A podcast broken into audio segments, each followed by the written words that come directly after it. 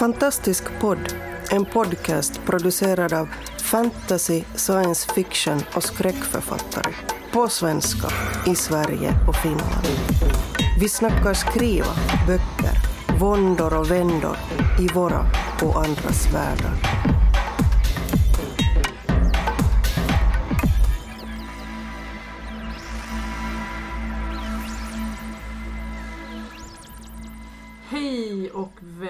Välkommen till Fantastisk podd i Malmö. Vi som är med idag är Karin Tidbeck Kristina Hård. och våran gäst Jenny Milewski. Hejsan hejsan! Välkommen tillbaks! Tack så mycket! Ni som eh, lyssnade på första delen med Jenny Mileski så är det här uppföljningen.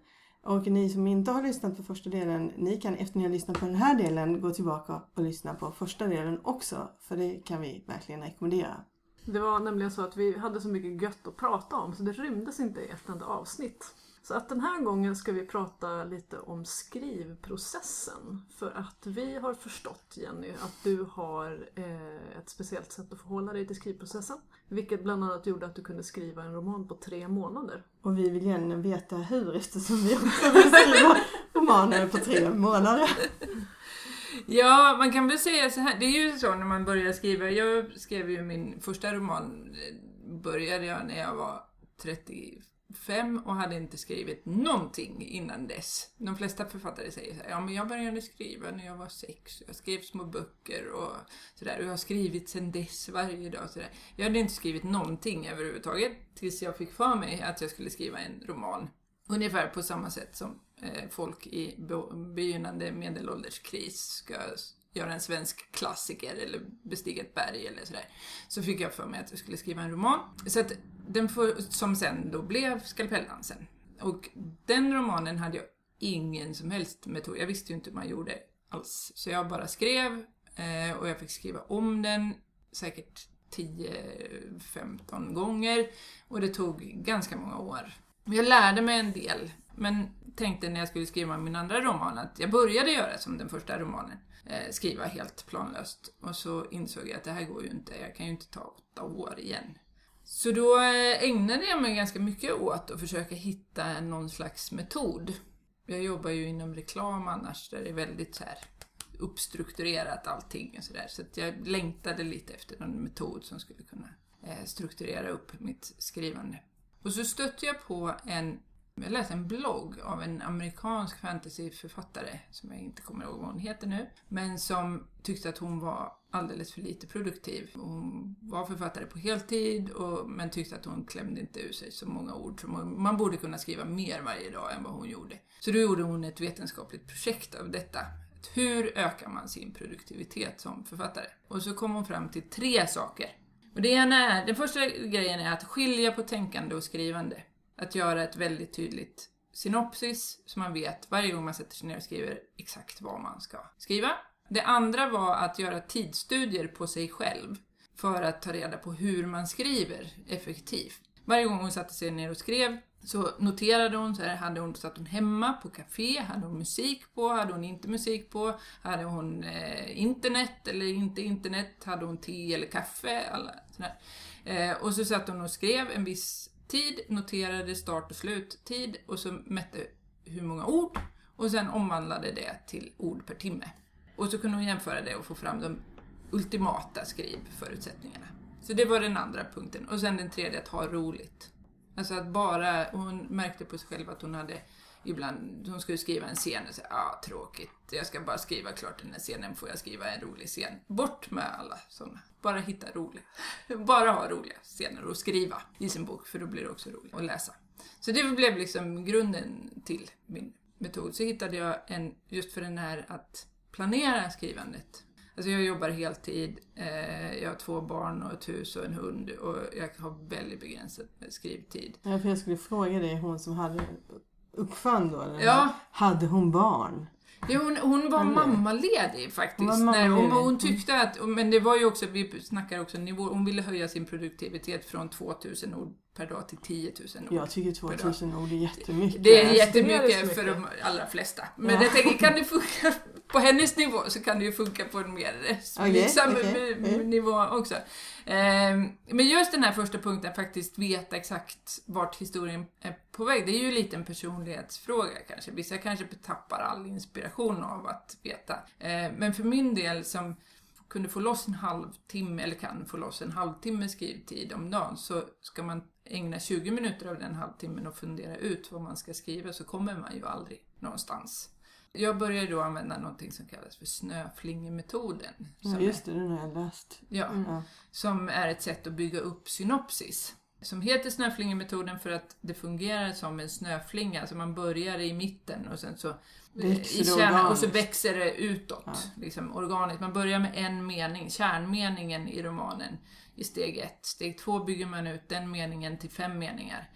Eh, och sen lägger man på sina karaktärer och så, så bygger man synopsiset eh, mer och mer detaljerat. Tills Alltså- man slutar med ett synopsis på fyra sidor kanske och en eh, scenlista. Och du tycker det fungerar? För mig fungerar det jättebra. Jag har svårt att säga att jag, jag tror inte det skulle fungera för mig. Nej, jag tror det är läggnings... Tredje punkten hon hade, att man inte skriver de tråkiga sakerna, det, det är absolut, det håller jag helt med om. Man skriver bara roliga grejer, annars är det inget värt att ha med ungefär. Nej, Men hade men- du kunnat köra att du hade tänkt ut allt i förväg? För vi har ju Nej. diskuterat mycket om hur vi skriver och sånt. Det, det är inte någon av oss som riktigt har varit en sån. Nej, jag är vansinnigt kontraproduktiv i mitt skrivande och kaotisk. Alltså jag skriver ju på, bara på känsel. Eh, och väldigt, väldigt sällan i eh, ordning. Så att för mig så skulle det vara extremt svårt. Eh, sen är det också så när jag har när jag har lagt upp en synopsis på en berättelse så tappar jag sugen på att skriva den för nu vet jag ju vad som ska hända. Mm. Nu, nu är den skriven på något sätt. Även ifall jag bara har berättat om den i stora drag så är, nu är den klar. Så då tappar jag lusten att fortsätta.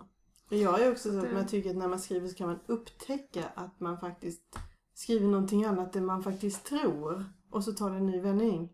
Ja, och så är det ju. Att om man jämför med det, synopsis, alltså det synopsiset jag skriver och den boken som det blir sen. Ja. Så den friheten måste man ju. Att man Ja. säger, nej det står Man inte i inte synopsiset, så det får jag Fast det inte. finns de så. som är det också. Ja, men sån är inte jag. Men det, det här du sa att man tappar intresset. Och så tror jag absolut det kan vara. För mig är det tvärtom. Mm. När jag har skrivit historien, för det är ju ändå det är fyra sidor som sen ska bli kanske 250. Så det är rätt mycket kvar.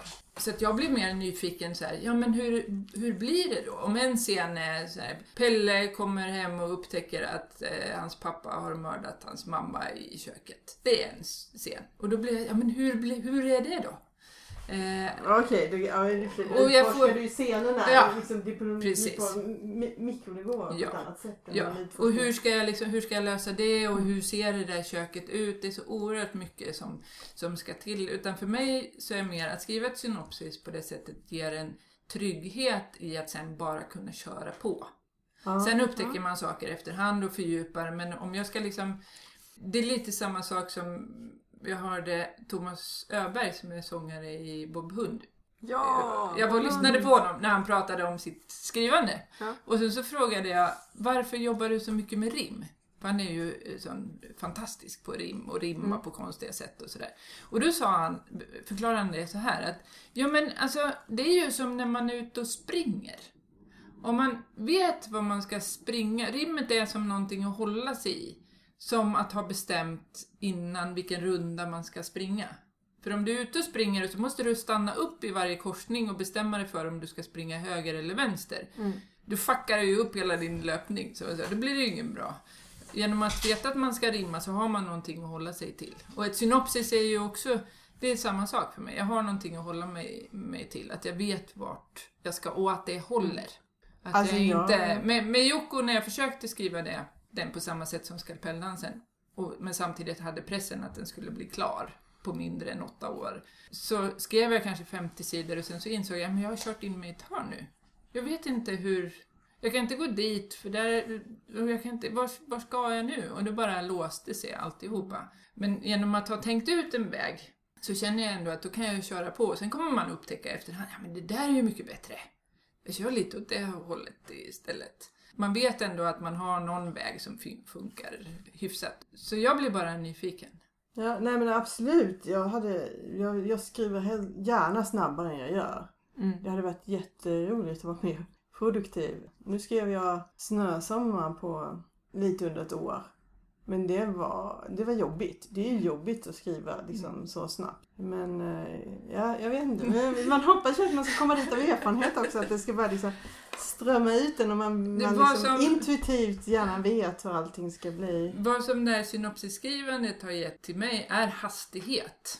Någonstans måste man ju få ut kvalitet, liksom att det blir bra. Det är, här, men det är väl kvaliteten som är viktig och inte kvantiteten. Men får du aldrig till den här kvantiteten, får du aldrig ur dig de här orden så kan det aldrig bli kvalitet. För du kommer ändå behöva redigera jättemycket. Så genom att, att veta exakt, för då har jag den här metoden. Jag skriver ett synopsis först, utifrån det gör jag en scenlista. Jag vet att det liksom som i, i grunden är kapitel. Där jag skriver upp i ett Excel-dokument var den utspelar sig och vilka som är med och ungefär vad som är liksom huvud. Och jag skriver ju alltid från början till slut. Jag kan inte skriva på något annat sätt. Jag skulle bli oerhört vilsen och eh, ångestfylld om jag skulle hoppa emellan. Jag började så här, titelsidan först, inledande citat om jag ska ha ett sånt och så kapitel 1 och så skriver jag. Eh, och kommer jag på saker som ändrar sig efterhand eh, som påverkar det jag redan har skrivit så struntar jag i det då utan skriver som om jag hade ändrat det. Och så skriver jag upp det någonstans att kapitel 2 måste skrivas om för nu har jag bestämt att den personen inte ska vara med. Men eh, oavsett så tycker jag att man, eh, man lär ju sig av sitt eget skrivande och det måste ju också du Ja, ja, liksom, oh, ja. att man förändrar sitt sätt att skriva så att när man för några år sedan, år sedan satt och sa jag gör si och så så kanske man inte gör det. Alltså det Nej. finns ju ändå en utveckling Ja. i det och det måste även finnas Ja. i ditt att Absolut. du gör det mer och mer Ja. till din egen grej. Än Och jag tycker det är en viktig, för mig är det en viktig del av skrivandet att vilja utforska och förbättra sig och hitta nya sätt att prova olika. Nu har jag skrivit, den första skalpelldansen är skriven i så, tredje person, en, en röst nära. Eh, Jocko är skriven i jag-form, första person, den som jag precis har skrivit färdigt som ska gå till tryck nu. Eh, det är igen tredje person. För då gick jag tillbaka till det, för den var ju, det, var, det är den jag har skrivit på tre månader och jag hade väldigt pressat schema på den. Och då så här, vad är enklast? Vad trivs jag bäst med? Eh, en röst, tredje person, då kör jag det nu. Nästa bok, som jag vet jag kommer att ha lite mer tid på mig, ska jag prova med olika röster. Ha flera berättarperspektiv. Och en annan gång kanske man gör på något annat sätt. Och det är också en del av författarskapet. men jag tycker lite det också, för min del, så är det lite vilken känsla jag vill få fram i boken som avgör Ja men absolut, också, absolut. liksom. Ja. Men av alla, jag vet jag är sån i alla fall att jag har alltid sett tio böcker att välja på. Här, vilken ska jag vilja skriva nu? Och så, Nej, det är inte jag. Jo, jag är ju som, som huvudsak novellist så har jag alltid kanske fyra eller fem noveller som jag försöker välja mellan vad jag ska jobba med. Eh, Och alla är lika omöjliga utkast. Jag inser nu när du sitter här och pratar om hur du strukturerar upp grejer så inser jag att jag borde ju hyra in dig som konsult för att styra upp mina novellprojekt. Eller så funkar det inte för dig. Ja, eller... Ja, Det är, det är väl så också har en du viktig... redan en metod på att du inte har skrivit, du har inte liksom... det kan vara det och det kan också Mm. vara så att jag är, alltså jag är väldigt långsam som författare. Så jag, det får också Mm. Ja. så kanske jag får ta Eller så ska man, det ska man testa. Jag var väldigt, när jag började, och när jag insåg att jag har så dålig med tid, vill jag göra det här Mm. eh, innan jag kan försörja mig på det så måste jag hitta en metod så att jag kan göra det snabbt för annars går det inte. Men då får man ju lite så här, eller man tycker att det är väl lite fusk på något sätt. Alltså det fina är det här att man bara är det här skapande geniet som sitter och inte har några planer. Eller, men för mig funkar det. Mm. Men det är viktigt tror jag att inte värdera att något är bättre än det andra. Jag tror det är viktigt att man testar på olika sätt att arbeta på, i alla fall i början. När, innan man har hittat något man är bekväm med. Mm. För att man vet ju inte. Det är ju bara att testa. Och att man är öppen för att faktiskt se det som ett hantverk och något som, Ja, man, kan, något som man kan förbättra. Att den aspekten av det, som hon den här fantasiförfattaren som satte sig ner och tidsstudie Ja. eh, mätte sig själv. Det har jag också gjort. I, jag har en app som heter Writeometer som jag tycker är väldigt bra som jag kan rekommendera. Som automatiskt omvandlar, där man loggar allt man skriver, hur många ord, och omvandlar det till ord per timme. Du blir inte stressad av det? Så Nej. att du känner liksom... Nej, tvärtom. Jag blir eh, taggad. Det blir lite såhär tävlings... Så, här, ja, men jag skrev ju 650 igår och nu har jag bara 70 kvar så jag har slagit rekordet. Men jag kan tycka att det är, det är bättre att skriva 650 ord i när man har nästan hela klar för då måste man hålla allt i huvudet. I början har man ju inte någonting man behöver bekymra sig för. Då kan man ju bara banka iväg. Liksom. Fast har du skrivit en synopsis vet du. Ja, det är så. Nej men med den här nya boken då som jag skrev på tre månader, så vi, eller drygt, jag hade 100 dagar. Eh, och då gjorde jag ju så att, ja jag tror att den blir 75 000 ord. 75 000 delat på 100, det är 750. Så ställer jag in det i min app, det här måste jag skriva varje dag. Och då vet man att nej men nu blev det bara 630, då ligger det back till imorgon, då måste jag skriva det mer. Och det låter ju väldigt kanske instrumentellt och tråkigt, men för mig är det ett sätt också att hålla, entusia- hålla entusiasmen uppe, för det är någonting som jag har lärt mig. Skriver jag inte i mer än tre dagar så tappar jag historien och då är det jättetrögt. Men de här hundra dagarna, ingick det då att du strukturerade upp? Nej, det har jag gjort innan. Hur lång tid tog det att strukturera upp hela handlingen och sådär? Tre dagar kanske. Tre, tre dagar? Wow. Har du inte helger?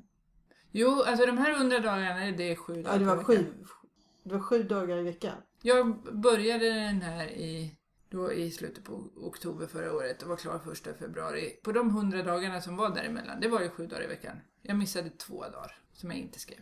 Eh, nyårsafton och en dag när jag var i Berlin. De andra, och det låter, jag kan inte skriva varje dag, men då, jag tror jag snittade på 40 minuter per dag. Och Så också- lång tid tog det mig att skriva de 750 orden.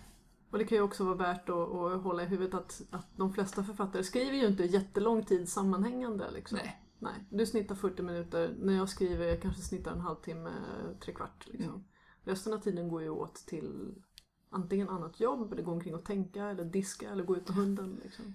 Och sen redigering, det hade du inte i Ja. den. Nej, precis, utan det är ju fram till Det är där tiden Ja. som ligger Ja. Ja. tycker jag. Ja. Mycket. För det är då man upptäcker. Men den här, just det här projektet så blev ju en liten test på den här metoden. Kan man skriva en roman på tre månader och eh, hur mycket redigering får man då? Får man mer redigering än om man skriver den långsamt? Eh, och för min del så blev det tvärtom. Jag, eh, den här redigeringen, jag har inte haft någon redigeringsprocess som har varit så lugn. Mm. Jag var ju livrädd när jag lämnade till förläggaren och tänkte det här kan ju gå hur som helst. För jag har ju verkligen bara kört på. När man skriver så snabbt så har du ju inte liksom tid att lägga undan det och reflektera. Och e- egentligen så vill man ju låta det ligga och vila ett tag och sen ta upp det igen. Och så, nu körde jag ju bara på och så lämnade jag det. Det var faktiskt inte speciellt mycket. Ja, jag blir lite, ändå så här, lite taggad att åtminstone testa. Ja, ja, jag med. Ja. Jag ska definitivt testa. Ja. Ja, för mig funkar det. Om man- bara sprudla ur böcker. Ja. Nej, och det blir, jag, för, jag personligen tycker att det blir roligare att skriva då också om, om man har högt tempo framåt och inte segar eh, Men då har du också- på det. Ett väldigt jämnt känsloliv. Jag har inga så här, liksom, en dålig dag. Jag, jag skriva." tror faktiskt mycket av det kommer av att jag jobbar ju då som, som copywriter på reklambyrå och skriver. Och när man jobbar så och skriver så är det, du kan inte ha några dippar. Du ska leverera på liksom, du får ett uppdrag på tisdagen, du ska leverera på torsdagen. Om så din hund har dött. Eller ja, om du inte Jo, är i form jo, jo, eller sådär. Så att man kanske lär sig det också, att man får klämma sig igenom. Men just den här också metoden att man vet precis, man delar upp det liksom i de här små, att nu vet jag precis, nu sätter jag mig ner och så skriver jag den här lilla biten som jag har bestämt. Jag, behöver inte fundera, jag tänker inte fundera på om det är rätt eller fel eller liksom hur bra blir det här eller sådär. Nu kör jag. Och hur Bara- gick det för den här fantasyförfattaren som hade då inspirerat dig? Jo, men hon Blev hade- hon mer produktiv efter? Ja, alltså på lång sikt, det vet jag faktiskt. Jag måste ta reda på vad det är hon heter, jag har inte följt henne så. Mm. Men just då när hon gjorde det här projektet så fick hon ju, alltså 10 000, det är ju galet. 10 000. Alltså, du skriver ju en roman på en vecka, det, det tror jag Ja. inte man kan hålla under. För det är ju också så att det finns ju en max också, tror jag. Alltså en kreativ process tar ju lite grann Det tar. den, den Ja, det tär. Ja, det tär. Och man är, kreativ. Men om det då är sådär 750 ord per dag som är gränsen för att man klarar det, om man, om man då kan få till det på 40 minuter så, så kommer man framåt. Det låter ändå inte så dumt Karin. Nästa gång, nästa gång som vi har en fantastisk podd och sen det är åtta veckor. Så ska vi rapportera tillbaks då. Så, kan, så innan dess så har vi väl åtminstone kommit halv. Ja, det är perfekt. Ja. perfekt. Ja, så får ni säga till om jag ska komma tillbaka och checka av hur ni har skött er. Det låter bra. Ja.